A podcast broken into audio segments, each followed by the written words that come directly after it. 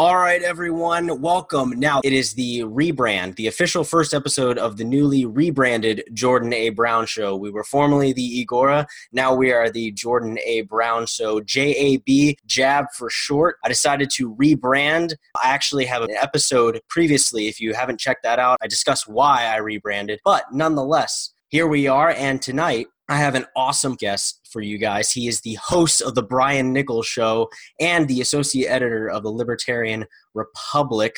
Brian Nichols, welcome to the show. Hey, Jordan, thank you so much for uh, for inviting me to join you today. It's a, it's an honor and a pleasure. Absolutely. Well, so with the Jordan A. Brown Show, we are all about sharing stories and illuminating ideas, talking about ideas. So you, your show We'll get into your show a little bit later. I want to talk a little bit about that, how you got that started. And you are part of the We Are Libertarians network. And again, we'll, we'll talk about that in a little bit. But I just want to hear your backstory. So how how did you get involved in the libertarian movement? What drew you to it? What a story it is. Um, so, to, to, recap a little bit about who I am and uh, where my political views came from. So, to start off, um, I came from a very, very political family in uh, northern New York State. Uh, my father was an elected official um, for a number of years, uh, is now serving as the uh, current uh, Republican, uh, I guess you'd call him the Board of Elections. So basically, he runs the elections on the Republican side of things in the, the county. Uh, my grandfather, town supervisor for our home county. Um, and I've been involved in politics pretty much my whole life. Uh, whether it was helping run my, my dad's local campaigns uh, or even going out and um, you know, working for other candidates that were local. Uh, 2010, I worked on a, a, New York State Assembly campaign. Uh, 2012 was really uh, my big step forward into uh, nat- well, I'd say federal politics. I was the mobile field representative for a U.S. congressional campaign and uh, served uh, with the, the, candidate through the, the election to basically be his body guy, um, being the first point of contact between the voter and uh, the, the, the, campaign itself. So, with that being said, um, you know, years and years of being in politics, uh, went to school for political science uh, with a concentration in American government and public policy so my my real uh, first step if you will into libertarian ideas. So i i was pretty much your your traditional um, neoconservative more of the the george bush uh, john mccain wing of the republican party for most of my life.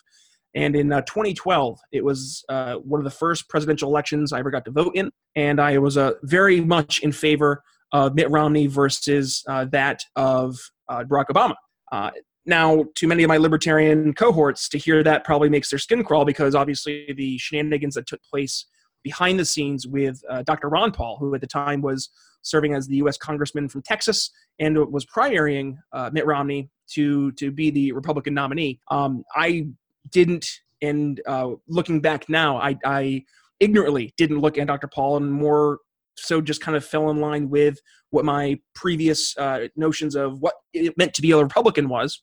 So um, I watched Mitt Romney run, and I watched Mitt Romney get destroyed because Mitt Romney came across as the establishment good old boy. And um, I realized that the Republican Party needed to be a party of, of unity and acceptance if they want to have any any hope and prospects of maintaining any form of political identity uh, going forward the next 10 20 years um, so with that i started to try to um, promote the idea in at this time I didn't identify it as libertarianism. I identified it more as just common sense, which was trying to uh, promote uh, free markets, economic responsibility, um, and social acceptance and personal responsibility. Um, at that point in time, I was you know looking for members in the Republican Party that would handle uh, that mantle well, and uh, I started to discover more of which at the time was a little too late, Dr. Ron Paul, um, but also his son, uh, Rand Paul, and I started to learn more about the likes of Justin Amash and, and Thomas Massie and uh, started to do more research into what this, this weird libertarian uh,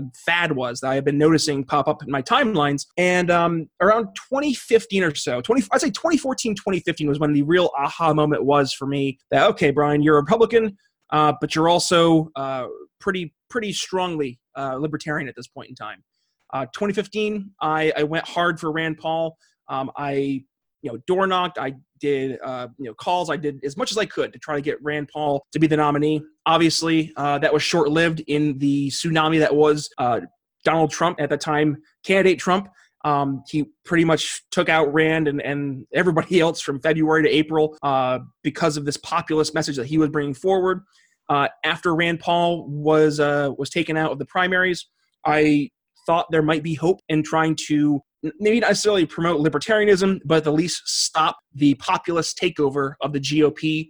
Um, I supported Ted Cruz for the brief time that he was still the only candidate really left as a conservative slash libertarian. And then after uh, Ted Cruz was out, I uh, I began looking for real alternatives. So I started looking and trying to find who could be a candidate that not only would represent my ideas, um, but actually might have a chance of winning. And uh, I stumbled upon uh, this guy named Austin Petersen.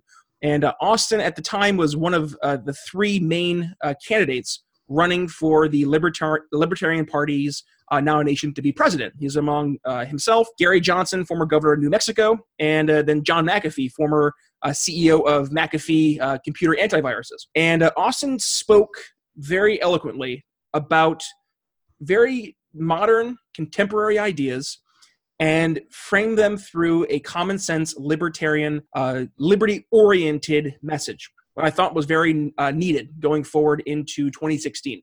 Um, and at this point in time, I really I, I went hard for Austin. I was really pushing for him, trying to get my family and friends to to hear Austin Petersen's message. Uh, it was a joy to see the likes of Glenn Beck and uh, Erick Erickson and Liz Mair and all these um these these never Trump conservatives finally embracing a true libertarian candidate. And um, when Austin, I, I, sat there and I watched the uh, the Libertarian National uh, Convention, and I watched Austin lose, and then I watched the, the, the naked man dancing on stage, and I watched the crowd boo Austin Petersen when when he said that no. Uh, kids shouldn't have heroin, um, and I, I was thinking, what the hell is going on? How is this making sense? Um, but nevertheless, you know, I, I then became more in in terms of my libertarian uh, views. I became more of an advocate in promoting the ideas, and I became um, a writer for the Libertarian Republic.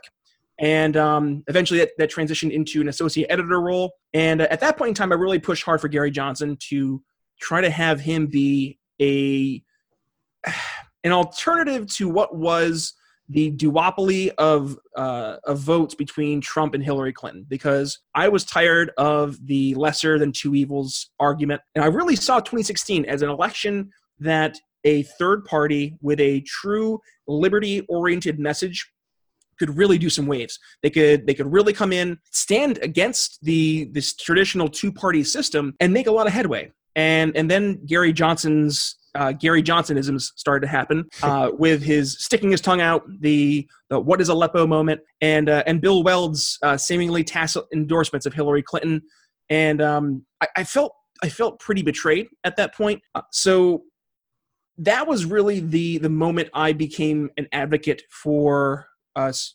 libertarianism with a small L, uh, being that of a platform more than a party, and I began my real attention to try and bring attention and focus to promoting the ideas of liberty through any channels necessary, whether it was through uh, working with those in the left where we can find agreements, whether it was working through the, the channels of the Libertarian Party itself, or if it was through the channels of working with those on the right, it, both those in the Republican Party or those who would identify as conservatives, to then try to find ideas we can agree on and try to promote those various ideas individually, because I think that's going to be the, the best means to, to really bring a liberty message going forward.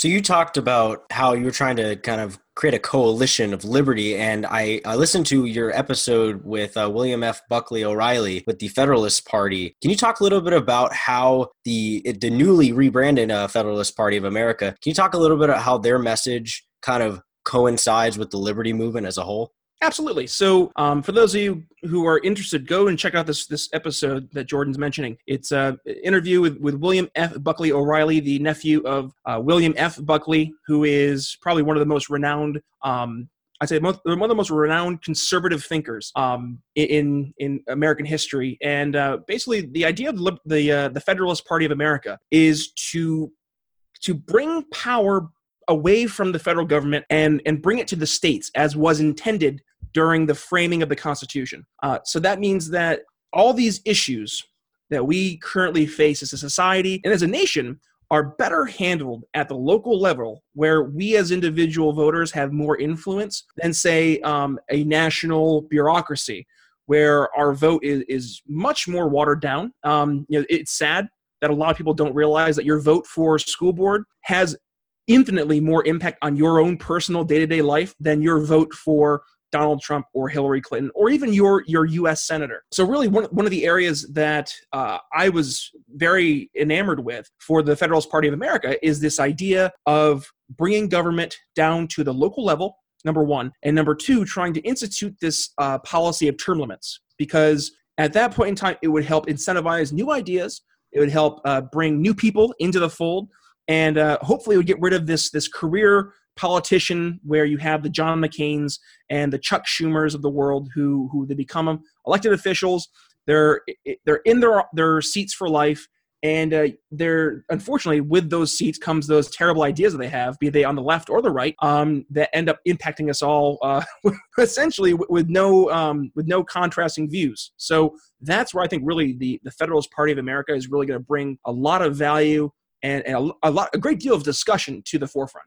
Yeah, because I think because like you, I was looking at the Libertarian Party during the 2016 election, and I and I looked at Austin Petersen, and I really did like his ideas. And then when I saw like you, when Gary Johnson got the nomination, I'm like, all right, well let's let's see where this guy goes. Because um, I was against the uh, the two party system as a as a whole. I, I didn't think that the Republic, and even now, I mean, with the whole omnibus uh, spending bill, I don't think that the Republicans necessarily in power right now have the best interest at heart. I mean, like we we have people like Rand Paul and Thomas Massie and Mike Lee and and um, Justin Amash, but I really don't think that the the Republican Party per se uh, has true conservatism at its core anymore. Uh, I feel like it's like which which type of spending do you want? Do you want a Democratic flavor or do you want the Republican flavor? um, and so for me, I'm looking at okay, how do we and, and something it's interesting because you have people like you know Austin Petersen who decided to okay leave the Libertarian Party, the big the big L, and and go kind of almost like a I don't want to say a Trojan horse, but the way that the Republican Party is now, I would I would argue possibly that it's a Trojan horse type of thing, like go and, and bring it back to this this true conservative party. So it's gonna be interesting if if he ends up winning that election. Oh, absolutely but I what what are your thoughts on that of having him go in and run as a Republican rather than building the Libertarian Party? Because I feel like the Libertarian Party it's so divided on what is libertarianism, and I do want to get into that. Well, let me let me jump in. So, um, with, with that being said, I don't mean to plug my own show again, but like if, if, there's an episode I did with a former White House policy advisor, Dean Clancy, and we actually we had this very discussion. What is the role of political parties? And um, you know, Dean and I kind of came to the conclusion that well, political parties are nothing more than uh, than vessels to promote principles. Now, with that, it's it's also vessels to promote uh, individuals within those respective movements. Uh, so the Libertarian Party is no more a vessel to promote values than the Republican Party. Uh, the Socialist Party is no more a vessel than to promote uh, their ideas uh, than the Democratic Party it's a matter of what vessel is going to bring you to your destination the, either the fastest or um, the safest now austin he did the noble thing and he attempted to use the libertarian party which is supposed to be the, the party of true liberty to promote his values to a national stage. And he, he got farther than I dare say uh, any libertarian candidate has done uh, since Ron Paul back when he ran in 1988. Now, looking at 2018, Austin jumped ship, uh, and he he joined the ship of the Republican Party not because his, his principles changed, but because he was looking for uh, an opportunity to bring his principles to a larger audience. Number one, but number two, to actually have an opportunity to instill those principles in government. So to actually have not only the the Facebook group chat where you're feeling like you're winning Facebook arguments, but to actually bring those ideas of liberty, the ideas of small government, the ideas of personal responsibility, economic freedom, free markets, and bringing those to Washington to actually have real policy uh, policy change and and to work with those in Washington, like a Rand Paul, like a Mike Lee, to make sure we can have those those ideas represented in in our uh, in our daily lives through um, either A, passing new laws, uh, which is not ideal, but unless it's to get rid of all the existing laws, uh, but the B, also help uh, help keep in check the federal bureaucracies that are put in, in place by the administrations, be they Republican or Democrat. So, looking at fundamentally the differences between the Libertarian Party and the Republican Party, they're vast. And, and you'll never have me argue against that. It's just a matter of what party is actually going to help get those ideas into our daily lives through policy. And I think right now Austin has came he's come to the conclusion that it is the Republican Party, um, which is unfortunate because the Libertarian Party has a, had a phenomenal opportunity to really carry that banner going forward. Um, but and I'm sure we'll get into this. The Libertarian Party has had its own issues that uh, if people have been paying attention here in the, the liberty movement, it's it's a little uh, a little embarrassing. We have to even uh, worry about some of the issues we're going through. So, do you think that the libertarianism that Austin Petersen is is rightly trying to sell to the country, and I think that there's a big enough audience for it, do you think that he has a great shot of winning not only necessarily in Missouri, but that type of liberty movement winning across the country in the Republican primaries? Or do you feel like the populism has kind of taken over the Republican Party? Uh, well, and that you hit the nail on the head right there. Is that populism has it has infiltrated into the Republican Party um, with the likes of Donald Trump, and that's why a lot of and this pains me to say, a lot of people that I used to to deeply respect based on um, their I would say their conservative ideals, and maybe I didn't agree with them 100%, um, but I respected them for their their fervent belief in those ideals. Now seeing them abandon these these beliefs in the name of supporting what Donald Trump is promoting as president, yeah, that's been very disappointing. And I think one thing that Austin has as an advantage is that he is promoting liberty and he's promoting these libertarian, small L libertarian ideals, which at their very nature, they they do share very similar characteristics of populism, but not in the sense that it's populism to take over government based on a you know, particular thought, thought or, or sensational issue at the time, but the idea of at, at people's core, they want to be able to live their lives as they see fit, to not be told what to do, and to more or less live peacefully. Austin's message of of small L libertarianism is something that people at their very core agree with. It's just a matter of trying to break through the the rhetoric that's been promoted by the the Trump the Trumpist populist movement and to help get people out of their echo chambers, to get rid of their own confirmation biases, and to look at things in an objective manner um, away from the Fox Newses and away from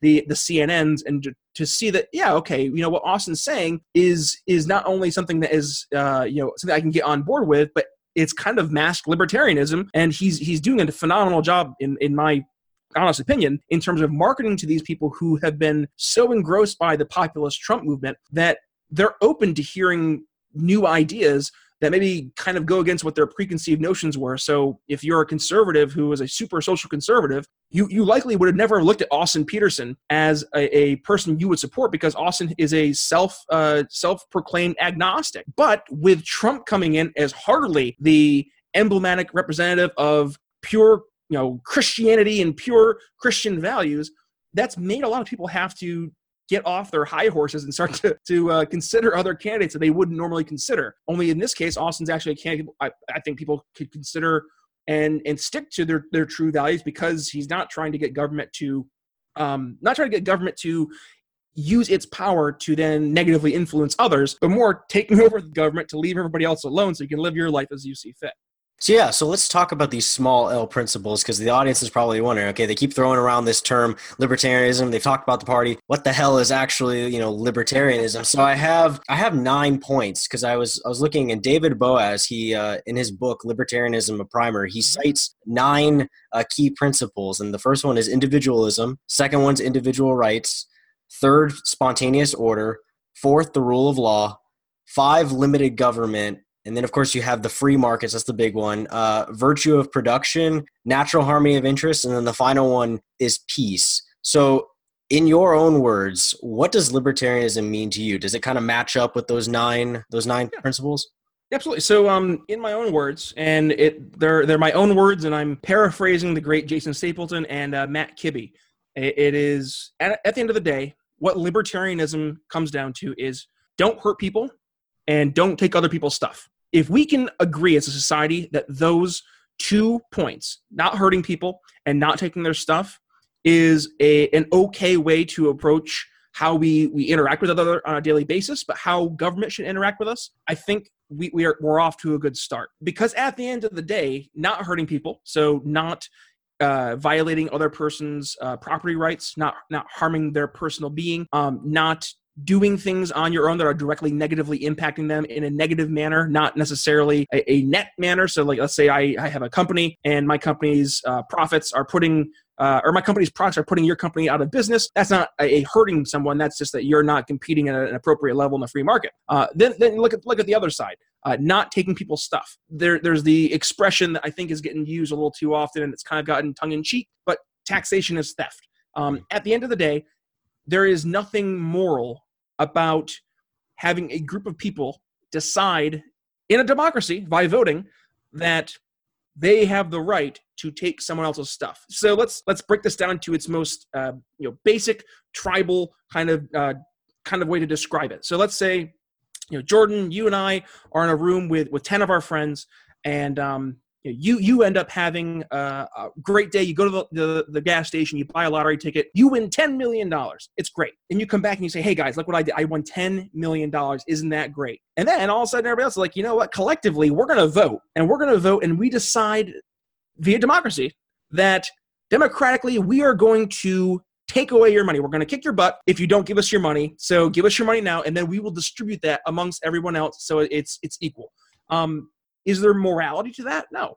Uh, well, well, then the other argument. Well, what if we democratically elected the, or I'm sorry, democratically decided that we're going to take your money, and we're going to, uh, you know, leave you with, you know, let's say hundred thousand dollars, because who needs a million dollars altogether? And we're going to take that nine hundred thousand dollars we take from you, and we're going to use it to help other people. Okay. Well, at the end of the day, does that us using that money democratically by taking it from you does that get does that morally justify stealing, literally, even though it's done in a democratic manner. Does that justify morally taking your money? And and libertarians with and I say small L to differentiate between the Libertarian Party and the libertarians in in principle in in, in philosophy. Um, we believe that that's that's not moral. There is no moral justification to use a government, even though it's being done democratically, to then um, take someone else's stuff in, in, a democratic manner to then uh, distribute and utilize as they see fit. Um, so yes, David Boaz. I mean, his his nine principles are pretty well uh, understood throughout libertarian community. The problem is, is that when you start digging into the nitty gritty, a lot of people just shut down. They they hit the snooze button and they go back to sleep. Whereas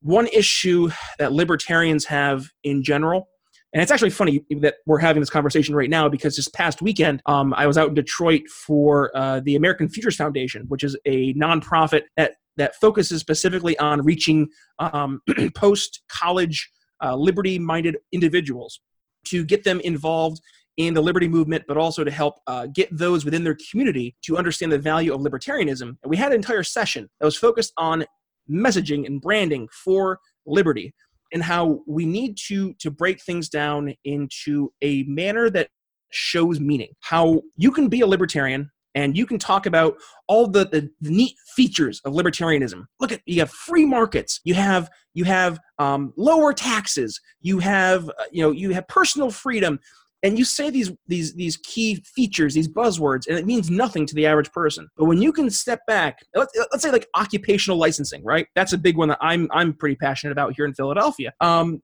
you you step back and say, okay, well, occupational licensing. I say that to the average person, they have no idea what that means. Um, so you you you tell them, okay, well, at the end of the day, let's say you want to have a, a barber shop, right? And you have to pay thirty thousand dollars to take a, to get a license to be a barber. Is that is that fair? Is that right? Well, no. Almost everybody will agree it's it's not right. Well, okay, there you go. That's that's one way we can start to have a conversation because we can make it real. Um, we have to show people as libertarians and, and people within the greater liberty movement that behind these policies are real people with real real issues in how things are being done because of the way it impacts us on a day-to-day basis that we don't really notice uh, whether it's uber and ride sharing versus the traditional taxi industry whether it's somebody being able to have enough money to get a license to cut someone's hair um, there's a lot of things that we can reach out to uh, and, and, and really cover as libertarians that a lot of people will agree with. They just don't realize that they're libertarian ideas. So it's, it's being able to take these very um, easy to digest issues and understand issues and and bring them to people in a manner that's easy to understand. And it's easy to to then rationalize like hey okay that's libertarian. Maybe they these people aren't the the crazy people on facebook that i i hear so much about and i see arguing in their facebook groups.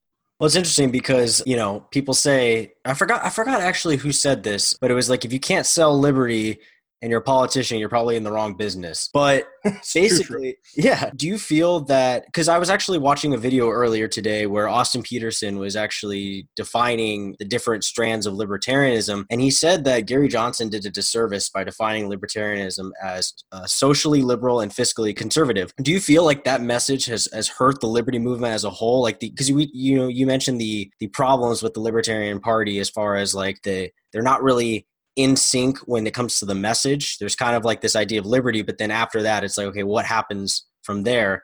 Um, and you have people like in the left leaning libertarian movement, and then you have people on the right leaning libertarian movement. Do you feel like the Libertarian Party as a vehicle has hurt the overall small L libertarian ideas? Um, I wouldn't necessarily say. Well, let's let's break this down a little bit. So first, Gary Johnson. Yes, he did do a disservice when he said um, fiscally conservative, socially liberal, because that's not what libertarians are. We're not socially liberal. You you could be socially liberal and be a libertarian, but you you don't have to be socially liberal. Um, and I think honestly, and, and, this is not me trying to to cast shade at, at Gary Johnson, but I think at the end of the day, it's because he he doesn't really get what it means to be a libertarian himself. Because maybe in his own personal life, he is socially liberal and he is fiscally conservative. Um, but here, here's the, the, the way that, and this is where Gary actually got a lot of trouble with libertarians themselves. Is okay. Well, what do we mean uh, socially liberal? Well, this kind of goes to the whole bake the cake argument, right? The the argument that was raised up, and, and Austin actually probably went after Gary the the strongest about this was um, Austin or Austin had asked or had been asked in the debate, you know, with the case where the uh, the baker, the the Christian baker, was being forced to bake the the gay person the gay couple's cake. And um, the question was asked well well what should have been the decision on that? And gary said well yeah you, you the cake. And um, that that was then questioned by austin petersen saying okay well let's let's take this to its logical extreme. If we had a, a jewish baker and a nazi um, organization came in wanting the, the jewish baker to bake a cake for um, their their get together, and it was a big swastika. Should the Jewish baker be forced to bake that cake? And and Gary kind of got a little flummoxed because he he didn't really think that out. Um, because at the end of the day, uh, one thing that is a fundamental basis of libertarianism itself is, is the uh, idea of property rights. The the idea that you have the right to uh, your your labor yourself.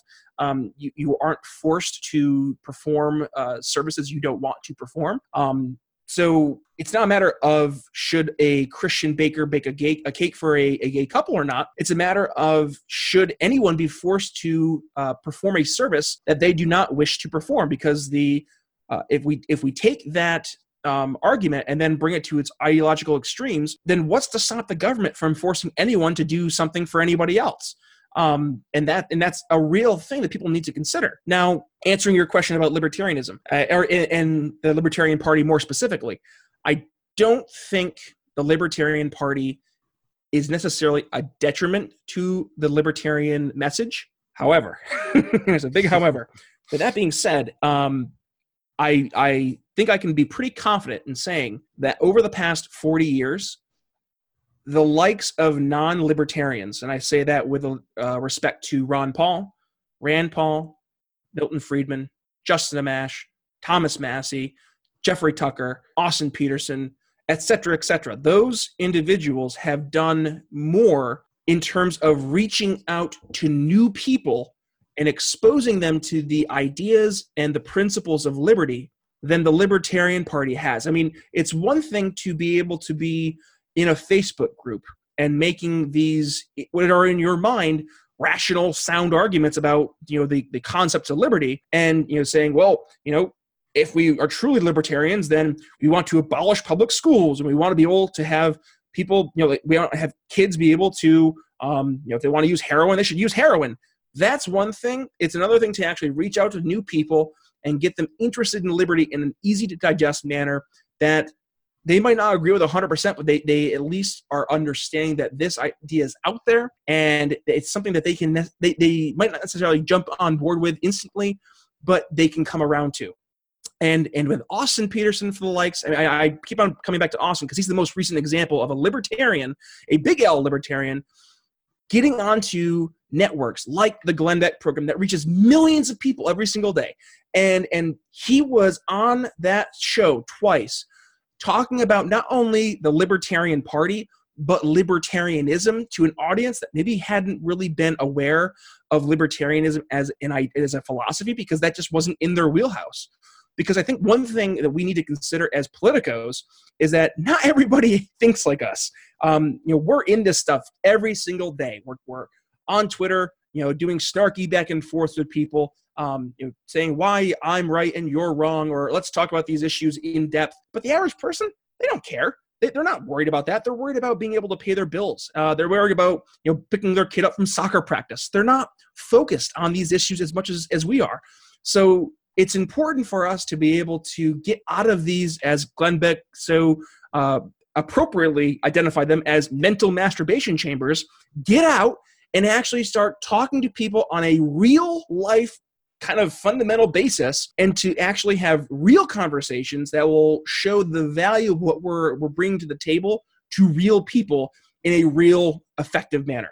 Exactly, because I feel like because I've had conversations with with uh, libertarians before, and and sometimes I'll hear like the whole like oh we got to legalize everything, you know, the heroin thing, and or like the roads and this and that, and it's like okay, I get that, if you take roads i know right? The roads right? You know if you take it to the you know the logical conclusion yeah of course obviously that's the extreme but let's reel it back in and say okay how do we practically sell this to average people who are just like you said looking to pay the bills or taking care of their family and and everything like that? So i feel like when you break it down like and and that's why I love Austin Petersen so much as far as his message and and how he's able to bring it um, bring that idea, the libertarian idea, back to a kind of practical level and say, all right, look, this is what we can do practically in government to a reduce the power of, of the federal government bring it back to to the states and local government and even from there bring it back to the individuals themselves. I feel like it's really important that we have more people like austin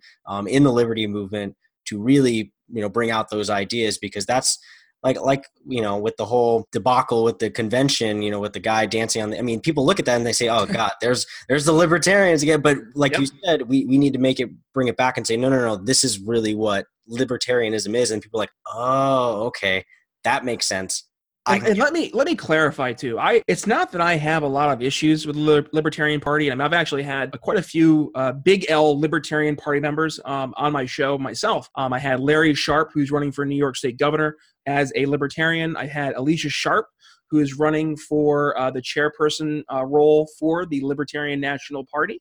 Um, and I and, and going back again to the conversation I had with Dean Clancy, like there is a role for the Libertarian Party. And I think it's not it's not unfair to say that that role probably will never be actually winning um, national elections until they get their act together number one. But number two if and when the republican party officially dies which i think might be sooner than a lot of people think. Um, but more than anything right now the libertarian party itself its role is to keep members of the republican party honest. Um, so let's say, for instance, in oh here, here's a perfect example. In the election in in Pittsburgh, where we had three candidates running: Republican, Democrat, and Libertarian.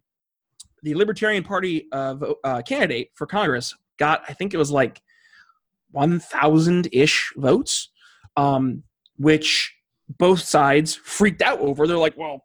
That was a wasted vote, blah blah blah. It's like, well, it really a wasted vote? Because look what it did now you it's it's putting people on record having to take a position about the libertarian party and those voters that voted for the libertarian candidate and i think this is one thing that pisses off people in both sides of the the political camp being republicans and democrats is that at the end of the day they're not entitled to anyone's vote be they libertarian mm-hmm. or otherwise and, and instead of saying, well, you wasted your vote, you should have voted for this person. It's like, no, run better candidates. Like, that that's not on the voters. Now, we could go. Now, this is my my political science hat. We could go into a whole conversation if we want to about um, strate- the strategic voting theory, which is is very well. Um, it's a well point, point taken. I actually I did my thesis uh, for my political science degree on the strategic voting theory um, because it it does have value in terms of looking at okay well are you going to vote for the candidate that's going to lose or are you going to vote for a candidate that's your next favorite person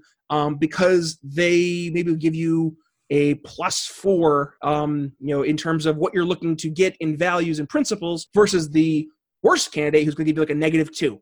Um, now this now that strategic voting theory could actually open up a whole other conversation about ranked choice voting, which I am like strongly in favor of. Ranked choice, choice voting is the way of the future for voting. Um, it's the way of the future for elections, and it will help bring parties like the Libertarian Party, like the Conservative Party, like the Federalist Party of America to voters that normally would never vote for them because they do feel that their votes don't count and their votes don't matter. So, just I mean, a very brief Spark Notes version of what ranked choice voting is for your listeners. I was just um, about to ask. Yeah. Yeah. So basically, the idea of ranked choice voting is, let's say, um, here we'll take my my state here in Pennsylvania. Let's say we have. Uh, five people running for governor. We have Republican, Democrat, Conservative, Libertarian, Socialist. Okay. You go in, Jordan Brown, you go in to vote. And instead of sitting at the voting booth and you say, okay, I got to pick the Republican, the Democrat, the Conservative, the Libertarian, or Socialist. I pick one and I walk out of the voting booth. You actually rank in order your top preference, your second preference, third, fourth, fifth, and each row that you vote for has a, a numerical value associated to it. So let's say your first choice vote has a value of 10, and your second choice has a value of 7, and third, 5, 2, three, one, one, right? And then the way that the vote is tallied is the cumulative vote totals with the associated points. So let's say, for instance, you voted number one for the Libertarian, right? And then number two was your conservative, number three, Republican, four, Democrat, five, socialist. Each candidate would have whatever that numerical total next to their name. So the Libertarian would get 10 points, the conservative would get seven points, and then again, the progression go down. And when they do the final vote tallies, they look at the cumulative number of points associated with those uh, candidates that were running to determine who the winner is. So, not only A, does it let you as a voter be able to vote multiple times for one race to be able to actually feel like your vote does matter, but number two, it then brings those third party candidates that people would normally not vote for because they feel they don't have a chance, it would bring them into the the actual battlefield of political uh, votes, and truly every vote would be mattered. It would be counted, and it would have value.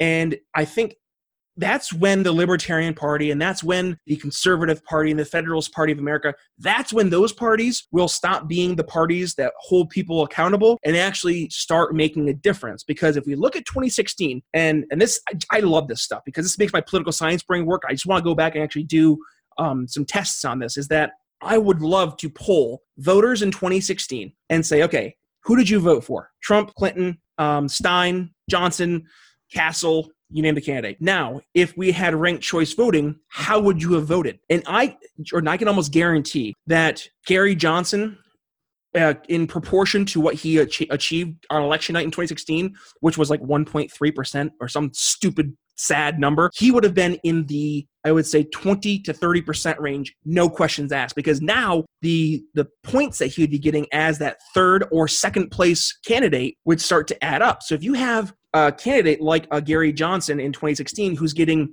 you know, a, a ton of second and third place votes, and you have Trump and Hillary who are getting a lot of first and like last place votes, mm-hmm. all of a mm-hmm. sudden Gary Johnson, he's he's getting more and more points. And you know, it's not out of the realm of possibility. If we had ranked choice voting right now, that Gary Johnson would be sitting in the White House, which I think we can all agree, Republican or Democrat, it would be a lot less uh, a lot less interesting, a lot more boring and probably a lot better for America.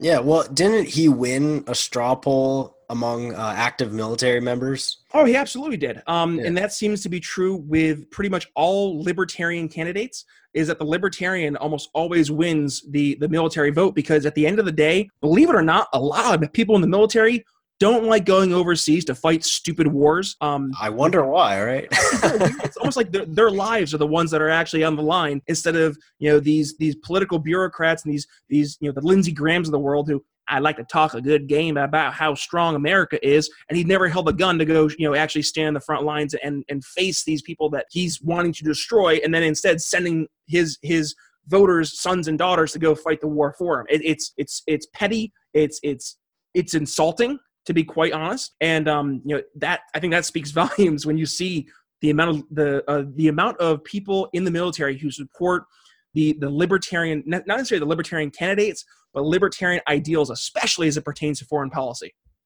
Yeah, and and that's the thing is that especially with the you know the whole Syria chemical attack that just surfaced. Um, yeah And then you hear him, you know, you hear Trump saying, you know, we're gonna be we're gonna be out of Syria, and it's like, all right, man, well, I'll believe it when I see it. And then you see this come up, and it's like, no, you you were so close, we were so close, It- just like the whole omnibus thing, which I knew he was gonna sign. and really quick with with the Syria thing. Now, I am not a conspiracy theorist, and I'm I'm prefacing this conversation with the notion I am not a conspiracy theorist. However, it, it the timing is is far too much of a coincidence to not raise some eyebrows. Where literally, like, what was it, two weeks ago, we were ready to come out of Syria. Then all of a sudden, John Bolton's like, "Nah, bro, we shouldn't." And then all of a sudden, we have this Syria gas attack on citizens. Which let's let's remove ourselves from like what actually is being discussed as policy, and let's just look at this objectively. It makes no freaking sense for Assad to gas his own people when he is literally at the cusp of essentially winning this whole Syria issue. He Mhm. was going to have people pull out of his country. He was going to be able to have his authority back in, in check. And he's going to be working on a post war solution with Russia, Iran, all these other countries. And then just out of nowhere, just by circumstance, he gasses his own people. I mean, twice twice supposedly right it's and it's, and it's the same situation in both both things he's about to win last year this whole thing And this year right around the exact same time yep. same thing Isn't it curious too that we had back in February, just two months ago, mind you, where General Mattis came out and specifically stated that, well, at the end of the day, we really didn't have any hard evidence showing that Assad gassed his people last year. What? And here we are, even considering the idea of going into Syria to either A, continue our occupation, or B, to escalate it. I mean, like, I, at what point do we as people have to step back from politics and say what is going on like are we are we really going to just take whatever we're being fed as the narrative and accept that for what it is just because that's what we're being told to believe? I, I, it's really it's almost insulting to the american people's intelligence that we've gotten to this point in our society where we can't have any rational thought or any inquisitive thinking about issues in a skeptical sense that doesn't make you a conspiracy theorist but actually just makes you a human being trying to rationalize what's actually happening based on what's happened in the past and and i didn't like mcmaster at all but then when i saw he was being replaced by john bolton i'm like that john bolton are you kidding me John Bolton, the uh, the uh, Duke of Weaseltown from Frozen, with his gigantic mustache and the war that he's never saw that he didn't like to, to go into. Exactly. We I mean I gotta have you back on at some point later down the road to just talk about all of these these things. Um, but quickly, I want to I want to talk about your Brian Nichols show. So how did you get and your work with We Are Libertarians? So how did that, how did you get started in that? And talk to us a little bit about your show.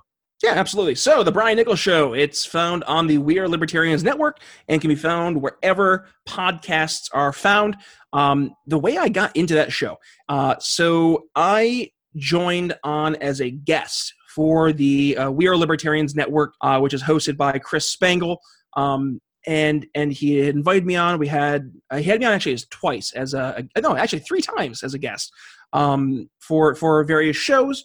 And uh, at, well, at one point we were just kind of you know texting back and forth. And he's like, "Hey, like, I know you you write for for the Libertarian Republic." He's like, "But I I think you know if you're interested, would you consider having a show?"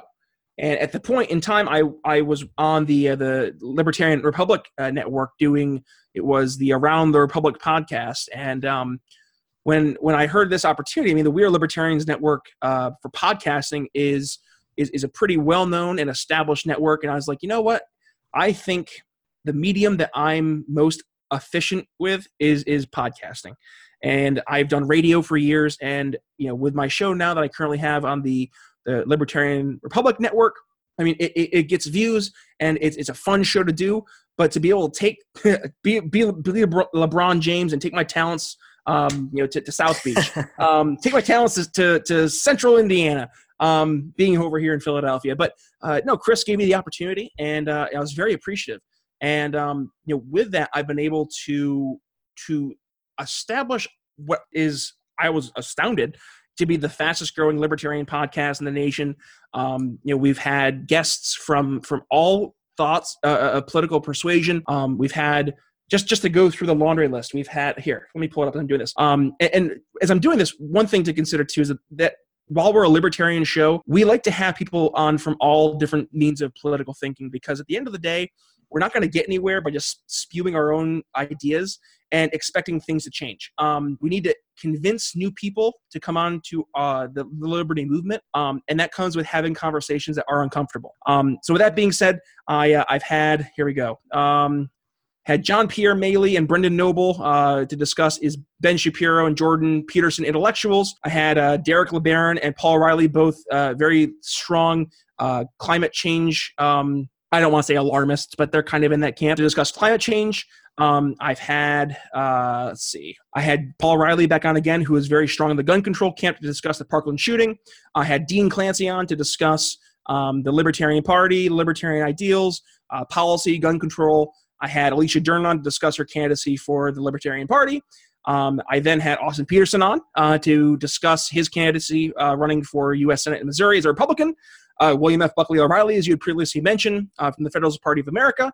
Uh, Kimberly LaRosse, uh, associate editor over at Red State, to discuss um, her kind of flirtations with libertarian ideas and her strong views on pro-life.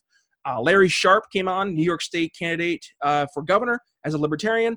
And then last week I had um, uh, the uh, Free Beacon's uh, Stephen Gutowski to discuss gun control rights eh, or gun control issues and gun rights.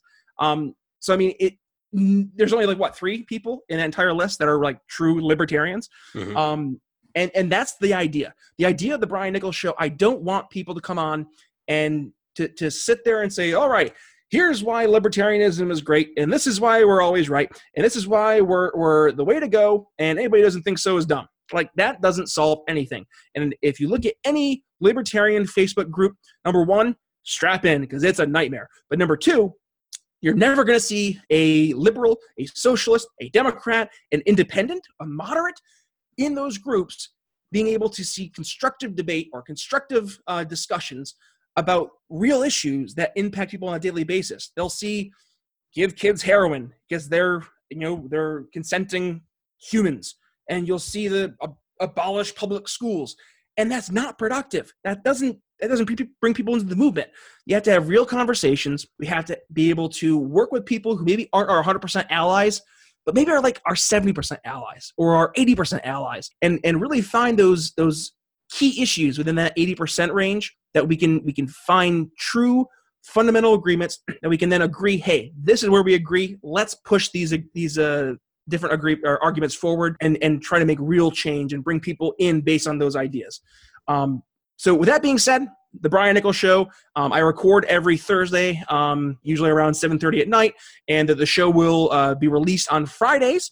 Um, so be sure to uh, subscribe. I also have a Patreon, and uh, you can always follow me on Twitter. And for all those Patreon, Twitter, or Facebook, you can follow me at B Nichols Liberty, B N I C H O L S Liberty. Um, also, feel free to go to uh, the uh, Brian Nichols Show on iTunes. You can download that there. And uh, hey, if you like the show, give it a, uh, a rate, review, and uh, share it with friends and family. That's how we, uh, we grow the movement. Look at that, man. You took my job for me.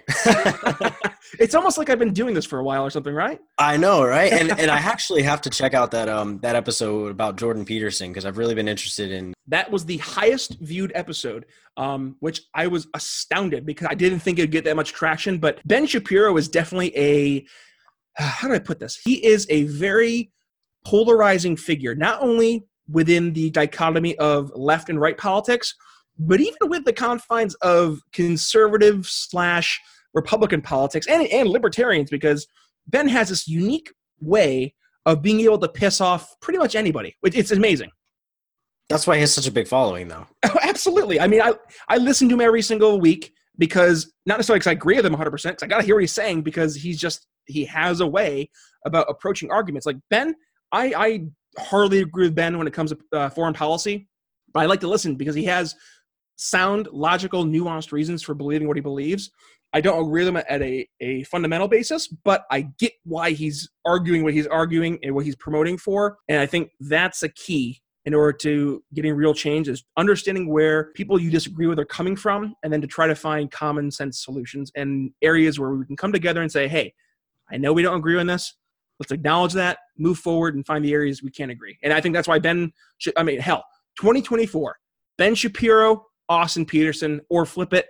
I don't care. I just want to see a kick ass libertarian conservative alliance where we can actually go into Washington and, and make some real change. Like that's going to take over the government and leave people alone. And hopefully Austin can keep Ben away from starting new wars. So that'd be, the, that'd be a plus. let's not let's not forget the local races too, because you know that's what it's all about, right? Oh, for sure, for sure, yeah. Especially, hey, going with that federalist idea, the local races are where it's going to impact you the most. So uh, let's uh, let's support those races and support the candidates. They're going to mean uh, you know a lot more to you than your your federal uh, or uh, state ele- elections will be. Now, one last question. You said you're you have a family of politicians. Do we see a possible Brian Nichols as a candidate someday? um, I'm never going to rule out, uh, you know, down the road what might happen. Oh, come on, that's a political answer. Let, let, let me let me give you the real answer because I've been in politics for my entire life. I have watched um, I have watched people's lives be destroyed um, just because they're not having a D or an R next to their name. Um, and you know, I I would never want to see you know my friends, my family have to go through an experience of you know, going through the rigmarole of an intense political campaign. I, I would never rule it out down the road because things may change in terms of you know people we, we might need candidates to run um, because it it is hard for people to run nowadays. I mean, look at the elections that are happening across um, you know our nation right now, and, and the, the way that people just try to destroy people. It's not a matter of you know talking about do we agree or disagree? I mean, hell, they try to make Mitt Romney, Mormon nice guy, look like you know he kicked a puppy by saying he he had you know there's like what was it forty some odd percent of Americans are instantly not going to vote with Republicans, and that was like taken as uh, you know, he he's a, an elitist snob. Like, give me a break. It's Mitt freaking Romney. I don't even agree with the guy on a lot of policy, but he's Mitt Romney. And then we have a guy like Donald Trump, who they like went went to the woodshed trying to destroy him, and he's just like, "Yeah, I'm Trump. Bring it on." And he just it didn't matter. So I mean, watching what happens in elections, I'm hesitant. But hey, you know what? I'm gonna give the political answer because I'm a political guy. I'm not gonna throw anything out. We'll see, but probably not. But maybe I don't know.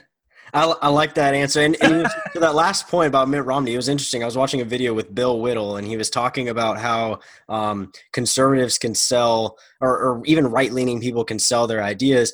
And he said that in 2012, at, with exit polls, Mitt Romney won pretty much everything policy wise. It was just the one question of who cares more, and Obama won who cares about me anymore? So it was interesting to you, you, you know it made they turn all you had to do is turn them into the turn them into the you know incarnation of the devil, and it's like oh no, we're gonna win.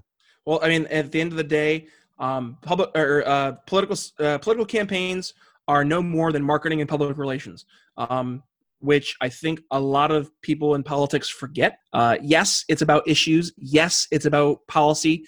Um, but the average voter, like I said earlier, they don't really care. I mean, uh-huh. Jimmy Kimmel's uh, Man on the Street segments, even though I'm not a fan of Jimmy Kimmel, I mean, it just shows the average American and how, like, who's our current vice president? Um, Bill Clinton? It's like no, no. It, it was it was Joe Biden at the time, and no, just stop. And and the people vote. They're going to vote in those those big elections, and um, that's why unfortunately the uh, the the mudslinging and, and all that stuff is what sticks because that's what people think of when they go to the voting booth. Like, oh yeah, Mitt Romney's the guy that said that he he doesn't like half of America. Oh yeah, Hillary Clinton. She she called a lot of people deplorables and she she is corrupt like that's what people remember. And and until libertarians understand that yes, policy does matter, but so does the uh, the public relations and marketing of the candidates and the and the ideas themselves, I, I don't feel too good about about the prospects going forward until we get ranked choice voting. That will that will be something that